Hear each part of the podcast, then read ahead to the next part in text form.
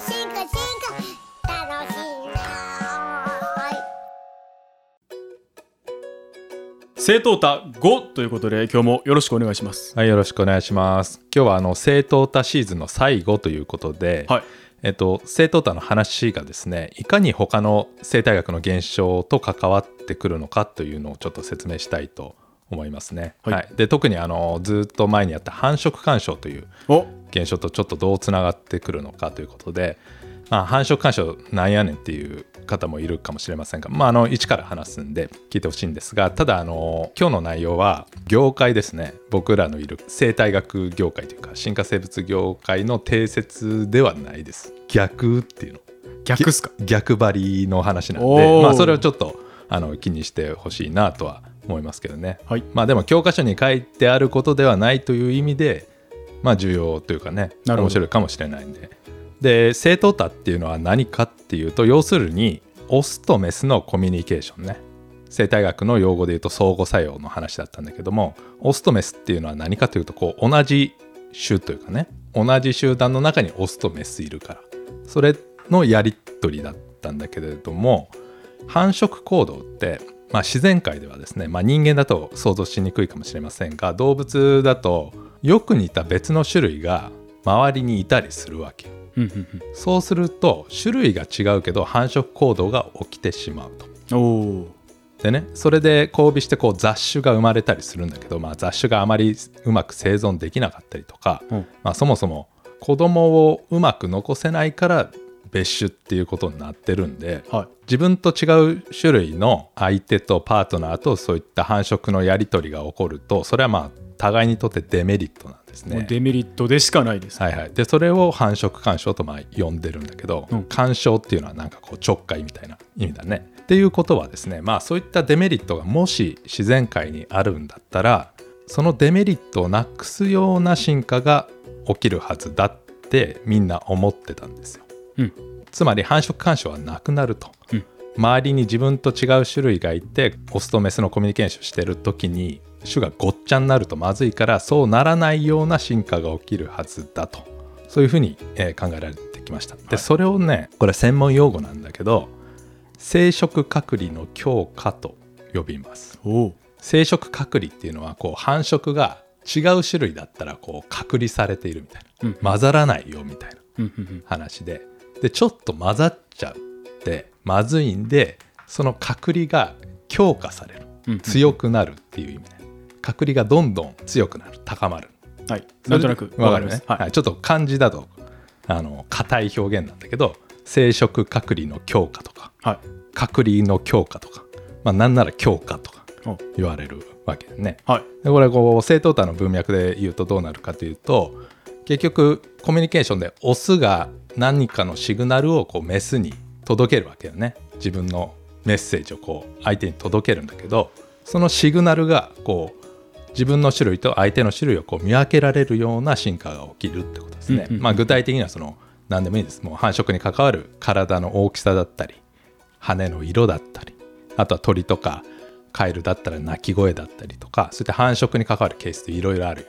でそれ相手の種類とこうごっちゃになったらまずいんでごっちゃにならないような進化が起きるはずですよ。まあそれが強化と言いますよと。うんうんで別の種類で繁殖が起こるとデメリットというかコストが起こるよね。はいで生き物の進化って自然淘汰ってコストが減るような方向に働くじゃない。はいでそれが、えーまあ、進化生態学というか行動生態学のなんか原則というか通説ってやつですかこれ通が説っていうかみんなそう思ってるよねそれはそうですだから強化っていうのはそのコストがなくなるからそれにこう一致というか合ってるよね。うん。だからみんな信じてたと。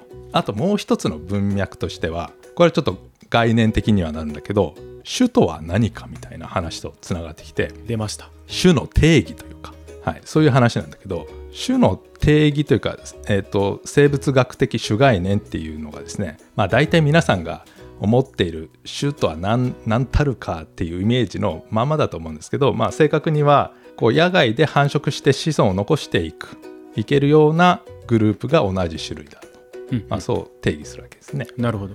だから同じ地域にいてもなんかうまく繁殖できないと。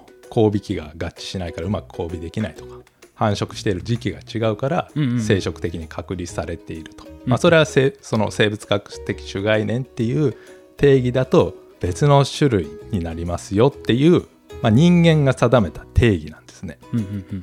で種っていうのはその種の定義っていうのはまあいろんな定義があるんだけど、まあ、いずれにせよ人間がこう決めたこういうのを種と認めましょうと、うん。種っていう単位にしましょうと。すごくもう生態学に精通した偉い人がスパッと。そうだね。でそれが、えー、と生物学的種概念とかが整理されたのがまあまあずっと前なんだけど全然50年以上前なんだけど、はい、そういった時期があったの、うん生態学っていうかねその隔離の強化っていうこれは理論の研究なんだけどね理論の研究ができたし種の定義がこういうものができましたと。っていうことは、まあ、あくまでも種っていうのが人間が定めた定義なんだけどなんかそうあるべきものやみたいな。こう同じ地域にいて違う種類だけど繁殖しちゃったらまずいよねと。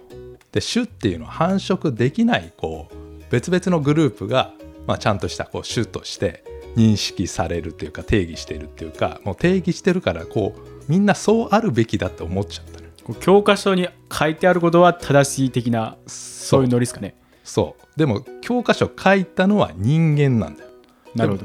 人間であって自然界の生物がその通り振る舞っているかとはまた別の話ね。おおーでもまあ教科っていうのがその定説になっていったんやけど実際にはですねまあ面白いんだけどその生殖隔離の強化を自然界の生き物動物で確かめた研究ね論文ってすごい結構少ない。あるっちゃあるうんうん。あるっちゃあるんだけどちゃんとそういった強化をこう見つけたと。ちゃんと進化が起きてるみたいな研究は結構ねこう著名な科学雑誌に論文の成果があの研究の成果が掲載されています。で著名な科学雑誌っていうのはですね、まあ、いわゆるよく聞くかもしれませんが「ネイチャー」とか「サイエンス」とか。はいはいはい。はい、いろんな雑誌があるのね。論文が掲載される科学雑誌というものがあって本当にたくさんの種類の雑誌がある。いろんな人が発行していると。で研究者が成果で出すと論文書いてその雑誌に投稿するんだよねで OK だったら掲載されるんだけどその雑誌何種類もあって格が違うのよ。格ですか？そう。ネイチャーとかやばいってことですかやばいよ。もう世界一で。 king。king of king。あの本当言葉悪いですけど本当ピンキリがあるんですよ。あはい、あアマチュアの人からまあまあそうだね。もう生態学の権威みたいな人が出すところまでみたいな、はい。中間的なのもあるし。ちょちょっとグラデーションみたいな。で一番すごいのはネイチャーとかサイエンスだと思ってくれればいいんだけどその強化の研究っていうか実証例はそのネイチャーとかに載ってるのよ。ってことはすごい研究ってことはどういうことかというともしね生殖隔離の強化がありふれた現象だとどの生物も強化起こってるよとモンシロチョウを調べてもなんかその辺のヒグマを調べても生殖隔離の強化してますよって言ったらみんなその成果を発表すればいいじゃない。でも生殖隔離の強化の理論研究もあってこういうのが起こるはずだと思ってみんな研究してたんだけどなかなか見つからなかったと。であようやく見つかったからそういったネイチャーみたいなち注目されるべき科学雑誌にその成果が掲載されているって解釈もできるでしょうねと。確かにやろ？だからもうネイチャーに載ってること時点でそんなにないんちゃうっていう。おうまあ確かに言えなくないですねでもただ実証が難しい説もあるんじゃないですかうん、まあそんな難しくない。あー、うんどちらかというとやっぱ珍しいんでしょうねと。なくはないけど珍しい。まあこの辺僕の感覚ではあるんですけど、うんでその実際にですねどんな研究例があったかちょっと詳しめに説明するけどはい。カエルの話、カエルっすか？はい、オーストラリアに生息しているカエルの話でまあ2種類のカエルがいましたと。でカエルだからちょっとどう鳴いてるのか分かんないけど鳴き声ではい。えっとオスとメスがコミュニケーションしていますよと。で強化が起きたのはどういうと状況だったかというとカエル2種類いてそのねそのカエルはすごい狭いところに分布していると。はい。生息範囲がすごい限られていると2種類ともっすか？1種類が。あ1種類がっすか？はいはい。でその1種の周りに別のよく似たカエルがこう取り囲むように分布していると。あのベルリンの壁みたいな。ベルリンの壁みたいに。実際は壁ないから。あでちあの自分の陣地はすごい狭いんだけど相手にめちゃくちゃ取り囲まれている感じ。あなるほそうするとめちゃくちゃ相手とこう接触しやすいじゃない。どはい。周りを見たら相手の種類がいるでそういう状況だと確かにちゃんと自分の種類と相手の種類を見分けないとデメリットが大きいんでそういう時は強化がちゃんと見られたと。うんうんうん。そういった進化が起きてますよという話です。うんうん。で同じ種類のカエルのペアなんだけど別の地域ねオーストラリアの別の場所ではそんな狭い範囲に生息していて周りが囲まれているとかじゃなくて、まあ、ざっくり言うと東と西で一方の種類ともう一方の種類がこう分布を接している。ちょっと南と北だったかは分からまあない、まあ よくあるやつですよね。ね。あの専門的には即所分布っていうんですけどはい。2種類異なる2種類がなんかこう分布がこう境界線でこう接している状態。うんうん。そうすると取り囲まれてるって感じじゃないじゃない。はい。お互い五分五分みたいな。五分五分っすね。で分布の境界では確かに相手の種類がいるけど自分たちの陣地もそれなりにでかいってはい。と結果から言うとそういう場ところではですね強化っていうのが起きていなかったんだよね。おーなるほどなるほど。でも考えてみればそうでそういう場所では結局周りにはねこう自分の種類がたくさんいるわけよ。うんうん。自分の陣地もでかいから。で基本的にオスとメスのコミュニケーションは自分の種類同士でやってるから相手種が別にそんなにいないんだったら相手種に合わせてどうのこうのってないじゃない。うんうんでそもそも繁殖ってこう自分の種類同士でコミュニケーションちゃんとできてないと意味がないから、はい。ね、それで子供を残していくわけだから、はい、だから相手の種類に合わせるんじゃなくて自分の種類のコミュニケーションを優先してるみたいな。うんうんうん。そんな感じの、えー研究がありました。はい、ということで話を戻すと自分の陣地が小さくて相手の種類に囲まれている状況だと繁殖干渉というかその相手種がいることのデメリットコストが大きいからその分強化が起きやすいということなんだけどちょっと振り返ってほしいんだけど自分の陣地が狭くて相手に取り囲まれていると。なんかめちゃくちゃやばい状況じゃない？その囲まれてる方が囲まれてる方。やばいっすわ。なんかめちゃくちゃ不利っぽいやん。超不利っすね。だからこうなんか別に戦争してるわけじゃないけどはいちょっと攻め込まれているような。攻め込まれてます。主的に。主的にね、はイメージね。別にカエルが戦争してるわけじゃないですけどはい。陣取り合戦してるわけではないですけどまあそんな感じになってると。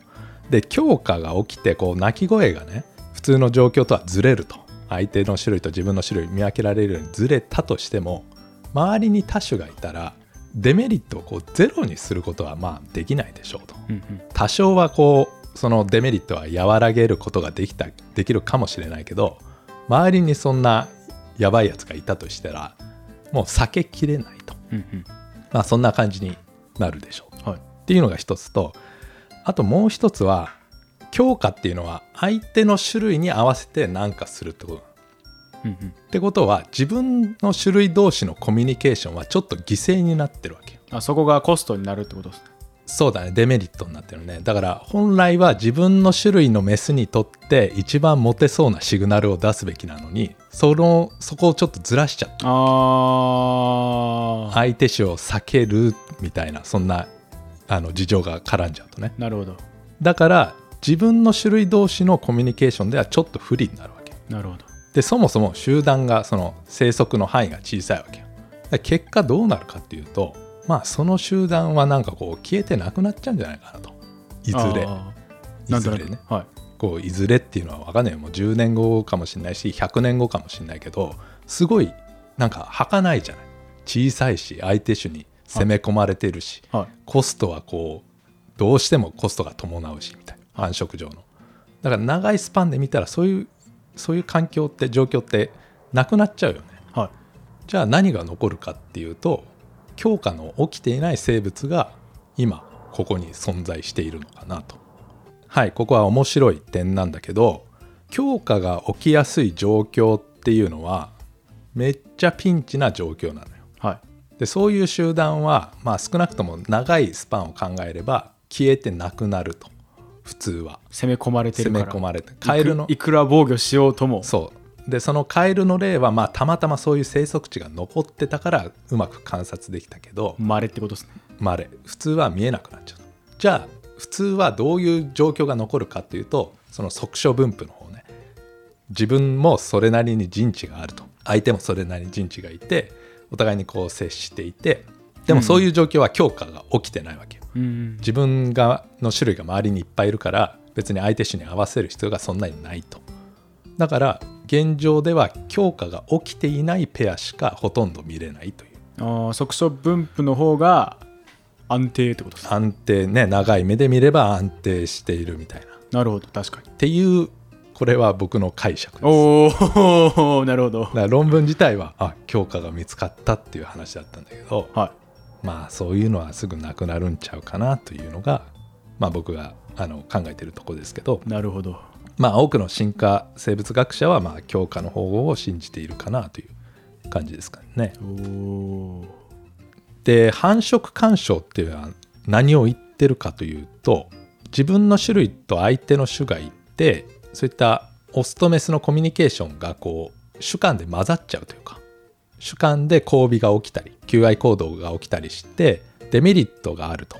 でそのデメリットが消えていないのが繁殖干渉だからはいはいはい。だから強化が起きないと。まあそういった強化の研究とは逆のことを言っているんだよね。繁殖干渉が起きているでもう安定しちゃってるってことですもんね。そうそのままってこと。はい。この改善されずにってそういうことそういうこと、はい。でそういう例が確かにポツポツ出てきて、はい。あ結構野外でもなんか禁煙種というかねよく似た種類同士は交尾とか求愛しちゃってるやんみたいな、うんうんうん。強化が起きるんだったらそういうことが完全になくなるはずなのになくなってないやんと。でやっぱその理屈もやっぱ考えられて相手に相手の種類に合わすことにもそれなりのコストが伴うみたいな。うんうん自分の種類のオスとメスのコミュニケーションまあ正当多って言ってもいいけどそっちを犠牲にしちゃってるみたいなそんな話もあるんでだけどその強化とかその生物学的種概念とか生物の種っていうのはねこう生殖的にちゃんと隔離されているのが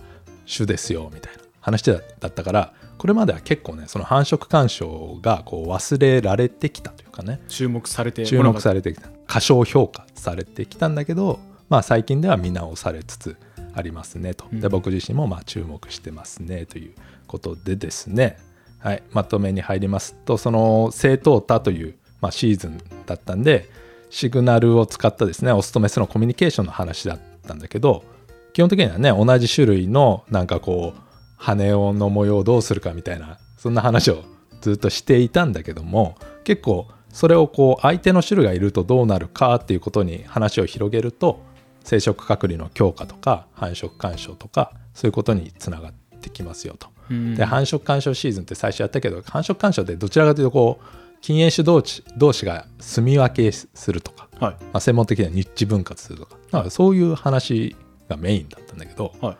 ね、この正当多のねこうシグナルの話とかもこうつながってくるっちゃつながってくるわけよ。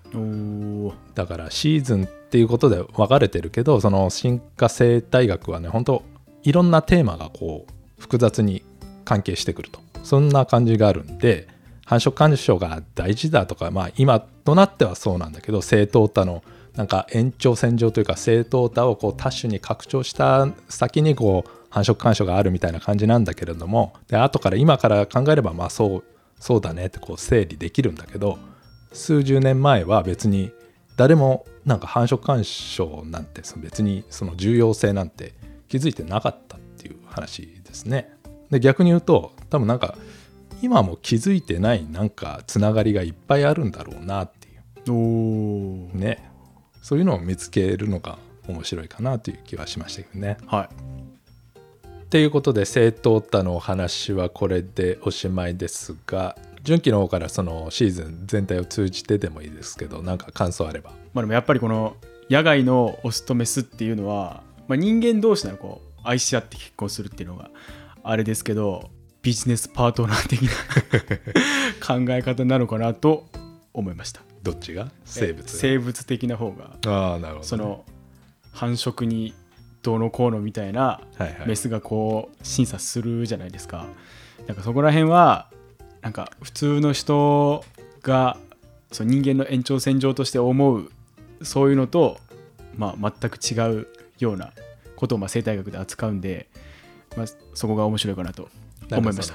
利害関係に基づいて相手を選んでるみたいな。はい。はいはい。まあ、ちょっと政略結婚みたいなのありますけど。はいはい。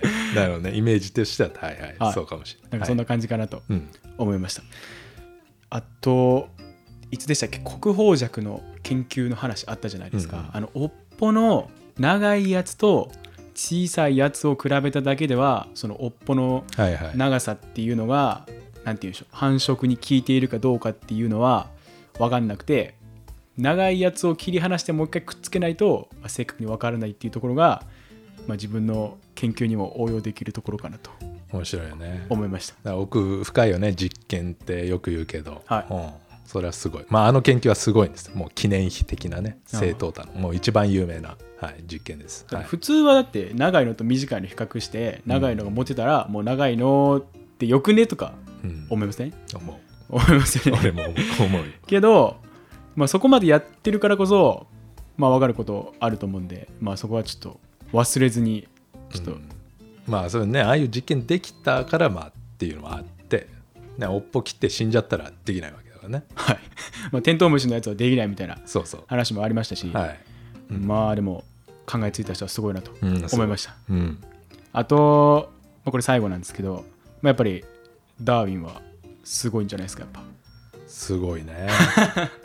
その自然淘汰があってでそこで説明しきれないものをこう正淘汰で説明まあちょっと詳しくないですけど、まあ、しはったということでこう自然淘汰とこう正淘汰が何でしょううまいことこう2つまあ大きく1つでくくれば自然淘汰ってノリさんも言ってたんですけど、まあ、自然淘汰その何でしょう有利な形質生存に有利な形質繁殖に有利な形質が残っていくっていうのとその正淘汰メスにどれだけモテるかっていうこの2つの理論がうまいことこう僕には共存しているように見えて、まあ、そこがやっぱ面白いなって思いました。し進化生態学まあ面白い奥深いもんだなって思いました。今日は繁殖干渉の話も出てきましたけどこう自然淘汰があって正淘汰があってさらに繁殖干渉みたいなまあ多分他にもいろんな生態学の分野があると思うんですけど一つのその生物の色とか形質形質の形とかなんかいろいろあるその特徴っていうのが、まあ、いろんな